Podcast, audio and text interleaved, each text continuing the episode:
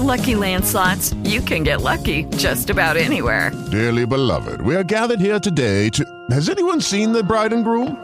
Sorry, sorry, we're here. We were getting lucky in the limo and we lost track of time. No, Lucky Land Casino, with cash prizes that add up quicker than a guest registry. In that case, I pronounce you lucky. Play for free at LuckyLandSlots.com. Daily bonuses are waiting. No purchase necessary. Void were prohibited by law. 18 plus. Terms and conditions apply. See website for details. Oi, eu sou a Kim. E eu sou a Ké. E esse é o podcast Produz Minas.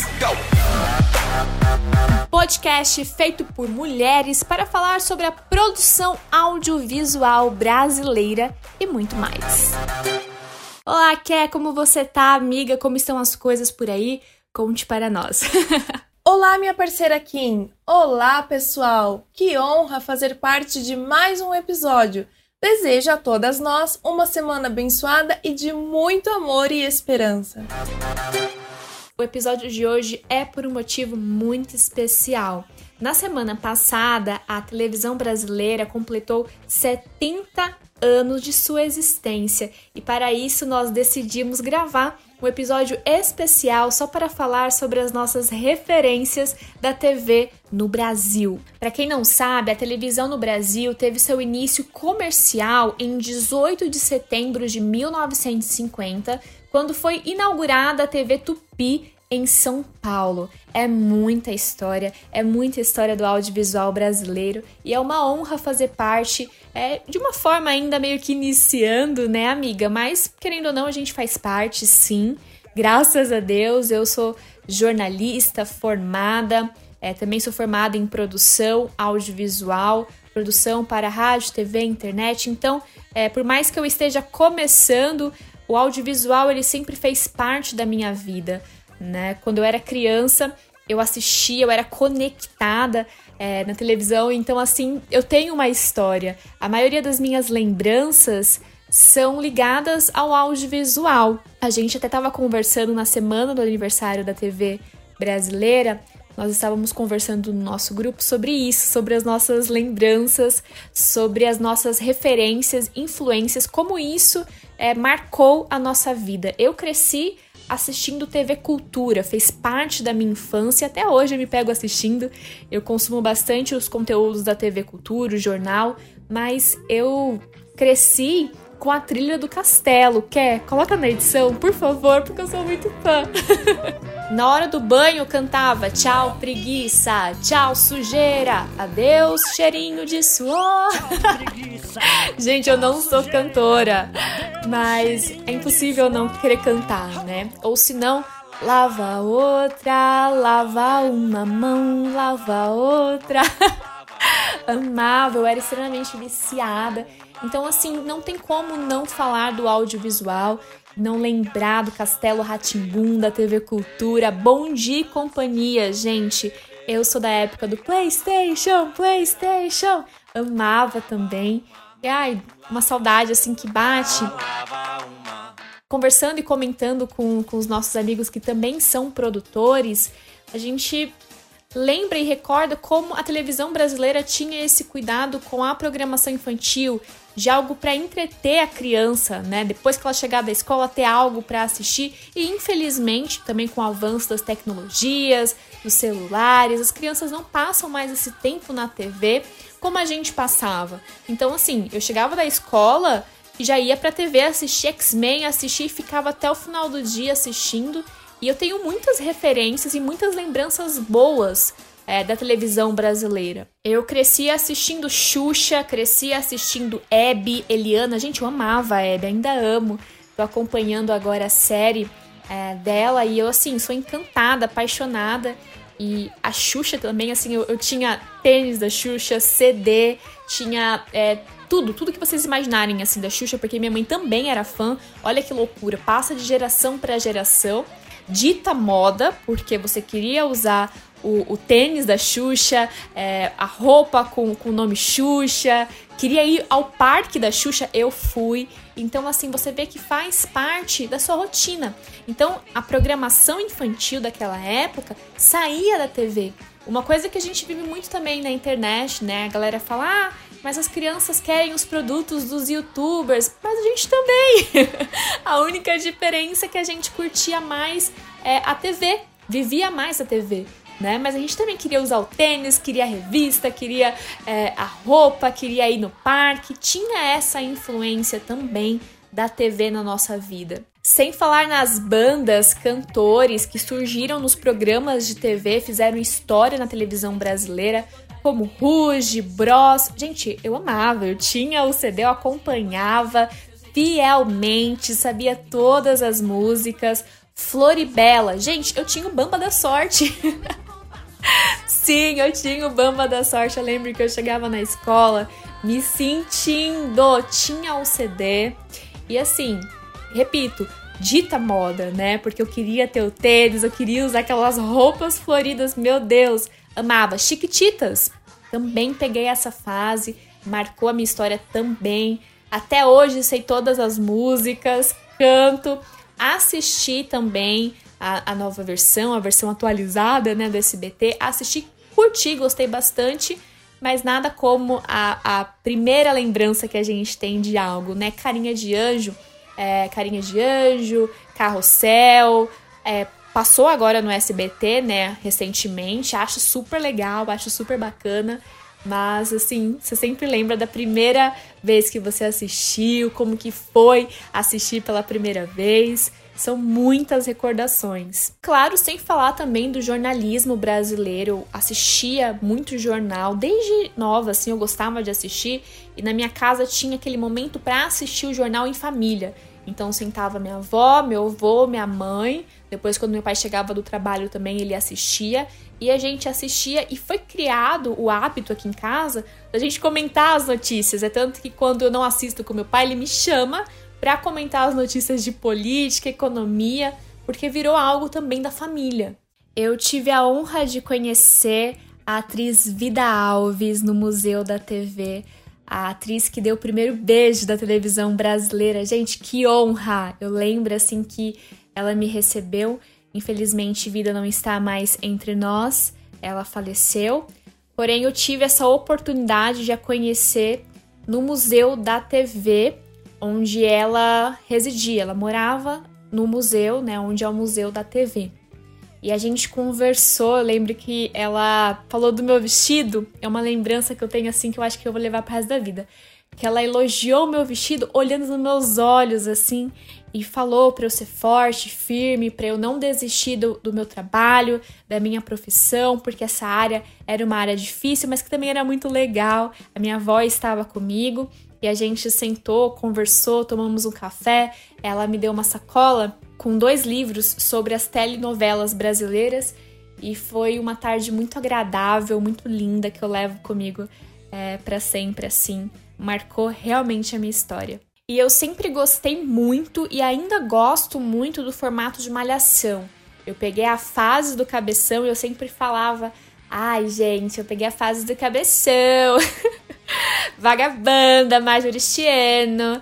E amava falar isso porque foi uma fase muito legal, assim, da Malhação. E eu lembro, assim, que eu assistia, não perdia um capítulo. Gente, eu era muito fiel, assim. Eu até tava comentando com o Mal que eu fui a fã de novelas, de, de séries, de minisséries, assim, fielmente, porque eu não perdi, eu assistia, sabe? Eu comprava camiseta, eu comprava CD, enchi o saco do meu pai porque eu queria estar onde é, é, essa galera estava. Eu era louca.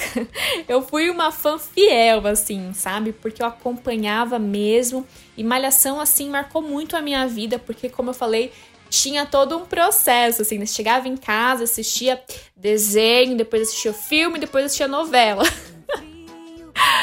Mas isso também é, serviu como um conhecimento cultural, né, gente? Assim, é, eu acho muito bacana ter essas memórias, essas lembranças, porque eu acompanhei um período muito bacana da TV, da produção nacional, da produção televisiva. Eu tenho muitas memórias e eu sou muito grata por isso.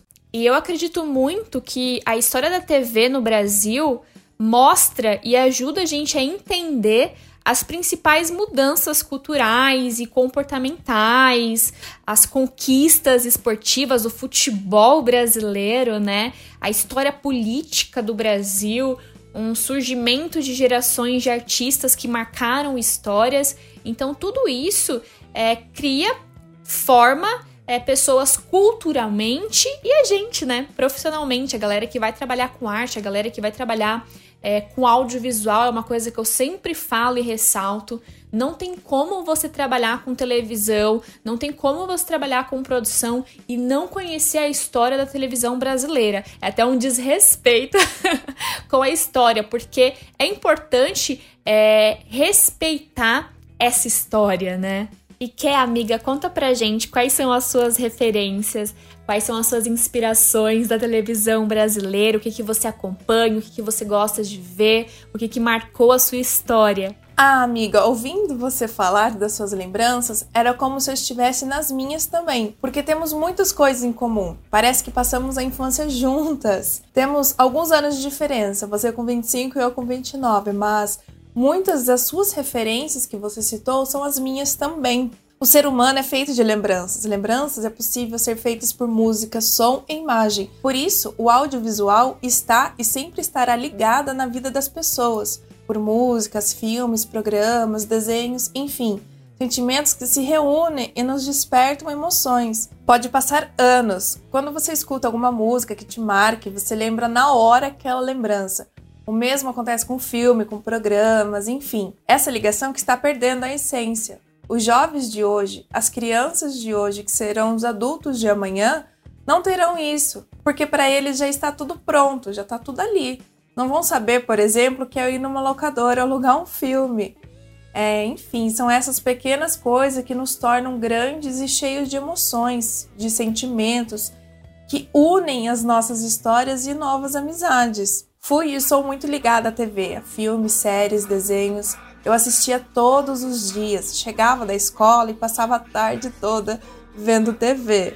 É claro, né? Tinha que fazer minhas obrigações, estudava, fazia lição de casa, mas também assistia e consumia muito o audiovisual. Ligada muito na TV Cultura, Castelo Ratimbum, meu, eu queria muito fazer parte daquele cenário, participar das gravações. Eu ficava imaginando como era fazer tudo aquilo acontecer. Para mim era muito mágico. Eu sou de peixes, então imagine, né? Uma menina pisciana, gente, tem muita imaginação. Nossa, Chiquititas, o quanto eu adorava. TV Cruz. Assistia todos os dias. Eliana, Xuxa, adorava o sítio do Pica-Pau Amarelo. Gente, que encanto era esse desenho. A nossa cultura brasileira na telinha. Ai, amiga, Malhação, eu também adorava. A temporada do Cabeção marcou muito, né? A série e as músicas de Sandy Júnior. Meu, como eu gostava. Viajava nas músicas, nas letras, queria tudo da Sandy: roupa, sapato, CD, posters. Era muito bom. Gostava inclusive dos comerciais que tinham as crianças. Por exemplo, o comercial do Compre Batom. Ficou marcado até hoje, né? A TV era muito conectada com as crianças, era o nosso amigo virtual, digamos. Nossa produção brasileira é riquíssima, né? Temos que agradecer e consumir muito, tanto desenhos, filmes, séries músicas. Adorava músicas de Toquinho, Aquarela. Nossa, acho que é uma das músicas que me representa até hoje, que me identifiquei na arte. Programas de TV, a família toda reunida na sala assistindo, por exemplo, o Gugu bater na porta, gente, para achar os objetos mais inusitados. Gente, eu ficava imaginando, eu precisava guardar alguns objetos porque vá que o Gugu aparecesse na minha casa e ele pedisse sei lá, um microfone colorido. Eu precisava ter esse microfone colorido. Filmes brasileiros que adoro, eu acho incrível a história, a produção, enfim, tudo. Que me marcou muito também é o filme Olga, O Alto da Compadecida, Tropa de Elite, Carandiru. E uma das séries que indico e sou apaixonada pela produção recente, Coisa Mais Linda. Para quem ainda não viu, acho que vale muito a pena. Nossa, se formos falarmos, acho que ficamos um mês todo aqui, né? Porque a produção brasileira é muito boa, temos muitas lembranças, muitas referências. E para dar continuidade ao nosso bate-papo, nossa convidada fez parte desse contexto artístico brasileiro. Ela que possui um projeto interessante e que ajuda a divulgação do audiovisual de artistas brasileiros. Hoje em dia, Gente como a designer Gessiane se dedica a tocar um projeto que prestigia, apoia e divulga todos os tipos de arte. e assim com o projeto Adote um Artista. Um projeto sem preconceitos, onde todas as artes têm o seu lugar e sua importância. O trabalho da nossa convidada de hoje é evidenciar através das mídias as produções de tudo que é tipo de artista: música, cinema, quadrinhos, fotografia, literatura, internet, entre outros. Nada escapa dos olhos atentos de Gessiane e do projeto Adote um Artista. E nós, do Produz Minas, vamos descobrir mais um pouco do que se trata e quem é Gessiane Dantas. Gessiane Dantas é a criadora do projeto Adote um Artista, é design e estudante de marketing. O Adote um Artista teve seu lançamento no dia 10 de junho de 2019, no ano passado. Atualmente, o projeto está nas principais redes sociais com uma linguagem específica para cada plataforma. Qual é a essência? Falar sobre arte e divulgar artistas. Posts como filmes nacionais, brasileiras cineastas, artes cênicas no Brasil chamaram a nossa atenção. Páginas como Adote um Artista, além de inspiradoras, nos motiva, anima e fortalece o audiovisual. Afinal, o compartilhamento e a divulgação da produção artística nacional é extremamente importante e necessária. São em páginas como Adote um Artista que mais pessoas conhecem as produções nacionais, os artistas nacionais. Então, toda a nossa gratidão aos influenciadores, aos criadores de conteúdo que voltam sempre os olhares para a produção nacional e nos ajuda e nos fortalece com divulgação, porque isso nos ajuda muito. E olhando o site do Adote um Artista, eu acabei refletindo no primeiro ponto, é um dos primeiros pontos, na verdade, né, que a gente abordou no primeiro episódio aqui do Produz Minas, sobre a questão da divulgação, da ajuda no compartilhamento dos conteúdos, das produções feitas por mulheres. É muito importante é, essa ajuda, essa força em compartilhar, em curtir, comentar, divulgar, porque é assim que o nosso conteúdo, o nosso trabalho chega em mais pessoas e é isso que gera visibilidade. Às vezes as pessoas falam: ah, mas eu não vou compartilhar, não, não vai ajudar muito. Ajuda, ajuda sim, porque além de motivar o artista, o produtor nacional, você também faz com que esse conteúdo chegue em outras pessoas que às vezes não conhecia, não teria a oportunidade de conhecer, enfim, faça isso de coração porque sim, ajuda e ajuda muito. Gessiane, seja bem-vinda ao Produz Minas. E queremos conhecer mais dessa menina mulher. Como começou o seu contato com o audiovisual? Quais foram os cursos que você fez? Olá pessoas, tudo bem? É, primeiramente, gostaria de agradecer a oportunidade, né, é, de poder estar utilizando o espaço. Isso é muito legal, estou muito grata. Uh, sobre o audiovisual, eu, como qualquer outra pessoa, consumo o cinema, né, e todas as outras coisas relacionadas ao audiovisual desde muito nova. Só que como eu acabei criando o Adote, hoje em dia eu busco focar mais em produções nacionais e tudo mais, tanto para poder trazer conteúdo pro projeto, né? Olha, então, cursos eu, na área em si eu nunca fiz, né? Tipo, ah, som ou iluminação, é, ou até mesmo o próprio curso de audiovisual, eu nunca fiz. Eu já fiz cursos mais abrangentes, né, que acabavam pegando um pouco dessa área, tipo fotografia, mas em si o meu foco sempre foi o design. E até os meus cursos eles acabavam sendo um pouco mais focados nessa área, é, porque acaba sendo a área que eu gosto, é a área que eu trabalho. E também a área que eu consigo tocar o adote, consigo também deixar a estética do projeto é, mais bem trabalhada. Mana, conte para nós como e quando iniciou o projeto e qual é o principal objetivo do Adote um Artista. Ah, então, a ideia de criar o Adote sempre existiu, né? Eu sempre tive uma vontade de fazer alguma coisa voltado para a área da arte, porque foi sempre um, uma área que me cativou, né? Sempre tive muito interesse. Só que eu não sabia direito como fazer e, e, por não ter ela tão amadurecida na minha cabeça por vários fatores, tipo é, insegurança e também ela não tá bem estruturada, eu acabava não me deixando levar tanto por ela, né? Deixava só como uma ideia mesmo e era isso. Até que em 2018 eu entrei no curso de comunicação visual na ETEC Ticoatira e lá eu conheci muitos artistas que trampam na área, né? E isso fez eu entender melhor as necessidades dele e, e, me, e me fez entender como eu queria colocar esse, esse projeto no mundo, sabe? A partir daí que eu passei a estruturá-lo. Foi, foi também nessa época que eu passei pela Escola de Inovadores do Centro Paula Souza. Não só a, a, essa ação, mas também os próprios professores da SAITEC me ajudaram muito. Foi a partir disso que eu consegui lançar ele, né? Um ano depois eu lancei o Adot, né? Oficialmente falando, o Adot é, saiu no, pro mundo no dia 10 de junho de 2019. Ele só atuava no Instagram, né? Depois de ter virado o ano que eu passei a entrar nas outras redes sociais.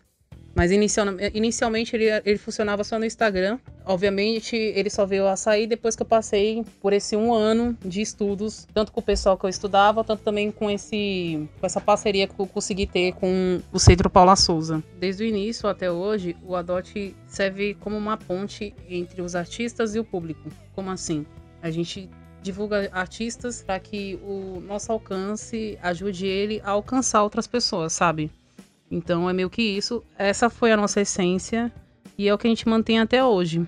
A única coisa que eu adicionei, né, foi a produção de conteúdo eu tento falar também sobre arte e cultura, principalmente cultura nacional, é, produções nacionais, né? Para que haja essa valorização, né? E a gente também se torne, além do foco de divulgação, né, o foco das ações sociais, além disso, a gente também se torne um referencial, essa, esse consumo de conteúdo, né? Então, também se torne um, um ponto de entretenimento sobre arte no geral. Mana, conte para nós como que foi a experiência na mentoria com os professores da ação Escola de Inovadores do Centro Paula Souza. Ah, então, eu achei muito legal a experiência. Entrei na primeira turma que teve.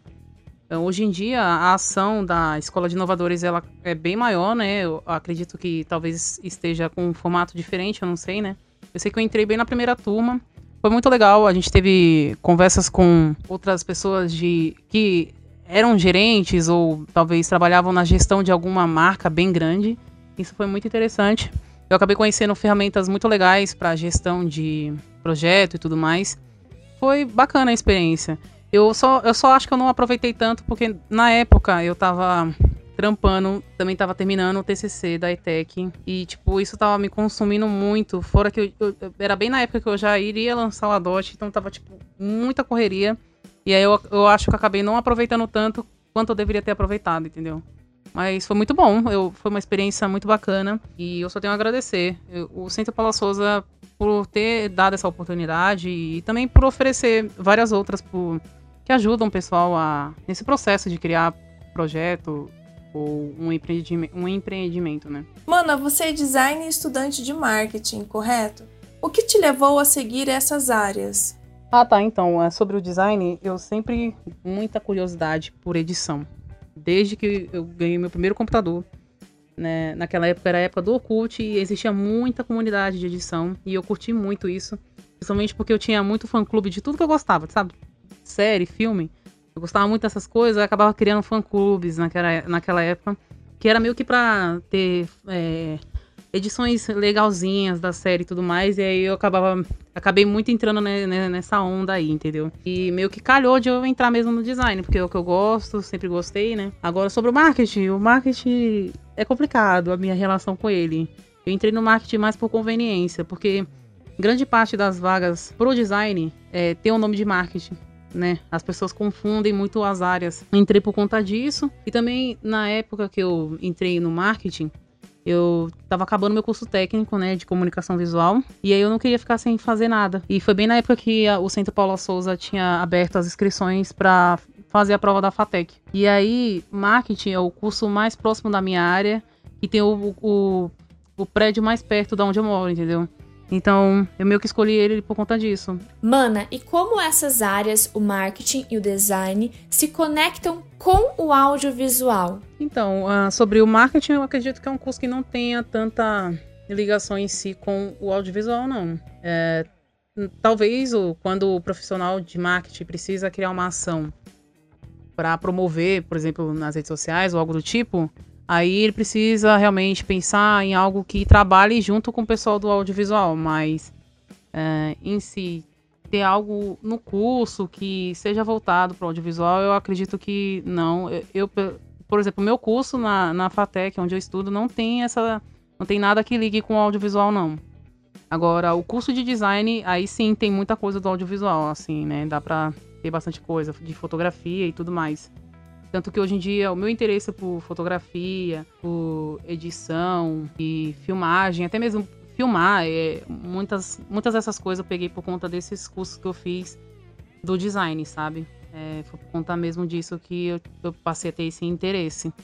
Mana, quais são os filmes nacionais que marcaram a sua vida e quais são as cineastas que lhe inspira? Ah, então, como hoje em dia eu tenho consciência de como é necessário a gente valorizar as nossas produções, eu acabo consumindo bem mais produções nacionais. Sobre os dois filmes que me tiveram uma, uma importância na minha vida, né, que me marcaram de alguma forma, foi Opaio e Lisbela Prisioneiro, porque eu via muito esses dois filmes quando eu era nova. E eu, eu sei as falas deles, de todos desses, desses dois filmes, eu sei a fala deles completa, sei as músicas todas. Esses dois filmes eu vi quando eu era mais nova, eu via com muita frequência, né?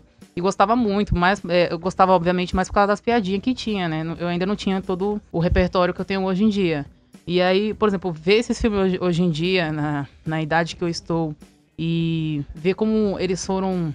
Como é a história, como ele foi estruturado. Por exemplo, o Papai é bem mais político e tudo mais. Você fica, tipo. É, fica bem impressionada, né? Tem todo aquele. Fica com aquele sentimento de carinho gostoso no coração, porque já era uma coisa que você gostava, tinha aquele apreço, e aí você cresce, entende melhor o que, que ele está tentando dizer, é, quais são as questões que ele está querendo que a gente enxergue, né? Os dois filmes eu acho que eles estão no meu coração. Um também na, que estreou esses tempos, que também me, me impactou bastante, foi Que Horas Ela Volta. Nossa, esse filme, ele, sei lá, ele, ele acabou comigo. por várias questões pessoais. Mas eu, obviamente, eu tenho um apreço por outras produções, por exemplo, Carandiru ou Bacurau. Ah, sobre cineastas, eu, olha, cineastas que eu posso dizer que ah, ah, são amadores ou que eu gosto de acompanhar bastante. Eu, eu nunca sigo em si um, um, um, único nome, mas eu gosto de acompanhar bastante o pessoal que produz é, vídeo lá no, Vi, no Vimeo, né? Principalmente curtas. Eu adoro acompanhar o pessoal que produz e coloca lá na plataforma. E eu hoje em dia gosto de acompanhar bastante a Petra, né? A... Gosto de ver também, gosto de acompanhar bastante as produções da Ana Muilaerte e também do Kleber Mendonça, né? É, eles são a. a é, é, eles três são a Santa Trindade para mim. É, é, é, o pessoal que eu tô sempre de olho se estão produzindo alguma coisa. Mana, curtimos muito a ideia da quarta-feira de indicação. Muito legal. Explique para nossos ouvintes como que funciona. Então, a quarta de divulgações é uma das ações que o projeto propõe para divulgar artistas. A gente tem várias, mas essa é a que a gente mais faz, né? Acaba sendo também a mais conhecida nossa, que ela funciona da seguinte forma: toda primeira semana de cada mês, a gente libera um post pedindo pro pessoal marcar artistas. Eles podem marcar artistas ou se marcarem também nos comentários, né? E a gente deixa ele aberto durante essa semana que a gente postou essa, essa imagem. E aí depois, na, na seguinte, na semana seguinte, a gente tranca. E a partir daí, a gente, toda quarta-feira desse mês, né, de, desse mês, desse post, a gente vai divulgando esses artistas.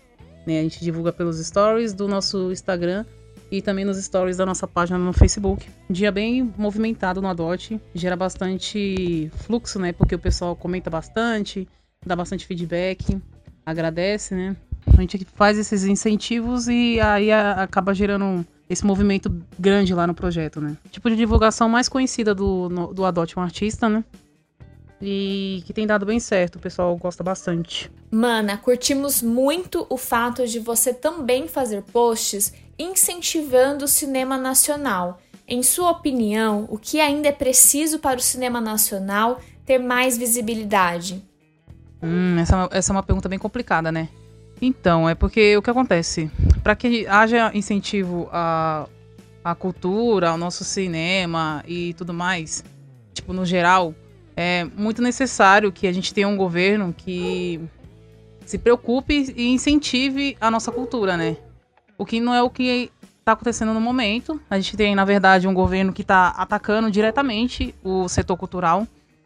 E isso é muito complicado, né? Porque quando a gente não tem o nosso principal aliado ao nosso lado, fica muito mais difícil fazer esse serviço, sabe? Obviamente, projetos e artistas e até mesmo o pessoal que trabalha mesmo já no setor da cultura. Eles sempre vão é, sempre estão fazendo a sua parte para conseguir fazer esse incentivo, mas realmente fica muito difícil não ter no governo ao nosso lado, sabe? Porque a gente acaba não tendo o alcance que ele teria, sabe? E é complicado, complicado. Principalmente porque a gente sempre cresceu com essa ideia de que o produto estrangeiro é sempre melhor, sabe? E isso tá tão enraizado na gente que é, é preciso realmente ter essa ajuda maior ao nosso lado para conseguir um impacto melhor, entendeu? Sobre isso, alcançar mais gente. É, o que dá para ser feito agora é realmente continuar com essas pequenas ações, mesmo que sejam pequenas, é, é trabalho de formiguinha, sabe? De pouquinho em pouquinho vai conseguindo ter bastante atingir bastante coisa, né? Ter uma, uma, maiores proporções. E enquanto não acontece isso, o que dá pra gente se preocupar é que nas próximas eleições a gente realmente tem em mente que é bom a gente votar em políticos que tenham propostas que tenham esse incentivo à cultura ou que se preocupe realmente com a cultura, né? Já é um grande passo, né? Ter políticos assim. Eu, o, que eu também acho que seria interessante, é, não só é, no futuro, é, tentando votar em políticos realmente tenham incentivo à cultura, como também atualmente, como a gente tem esse nosso querido governo, né? É, enquanto não temos a ajuda deles, um, uma parceria que seria interessante para conseguir atingir outras pessoas seria também os influenciadores, sabe? De todos os setores possíveis, não só da arte, sabe? Tentar abrir o espaço dele para trazer essa discussão, é, trazer pessoas que consigam falar de maneira acadêmica ou não sobre esse assunto, sabe? É, eu acho que seria interessante é, a ajuda dos influenciadores também para conseguir atingir um maior público.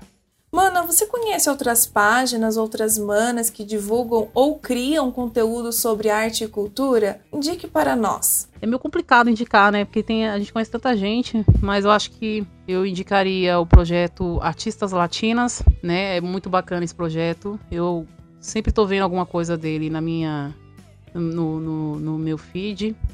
E também o Descolonizar Arte, acho ele, sei lá, surreal esse projeto. Ele é da Bárbara, consegue trazer total excelência nele. Sempre que eu puder falar pro mundo sobre esse projeto, eu vou falar. E, velho, por exemplo, todo domingo, geralmente nos domingos ela faz live com algum artista negro debatendo sobre algum tema.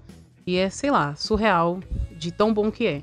Então eu tenho ela para indicar e esse Artistas Latinas também é muito bom. Se por acaso vocês quiserem conhecer outros perfis, eu também trato de sempre seguir lá no Adote algum projeto novo. Claro, quais são as suas redes sociais para contato? Bom, as minhas redes sociais para contato, todas elas têm o meu nome, Gessiane Dantas, sem as, as vogais. Só tira as vogais, pronto. Tá lá todo o meu usuário. Para qualquer rede social, você consegue me encontrar dessa forma. Beleza? É, muito obrigado, pessoal. Sério, foi maravilhosa a entrevista. Eu tô muito contente e é isso. Agradeço mesmo pela oportunidade de estar aqui e utilizar o espaço, né, com vocês. Mana, nós que agradecemos a sua participação. Foi muito legal bater esse papo. Foi muito divertido. Obrigada por dividir e contar suas histórias.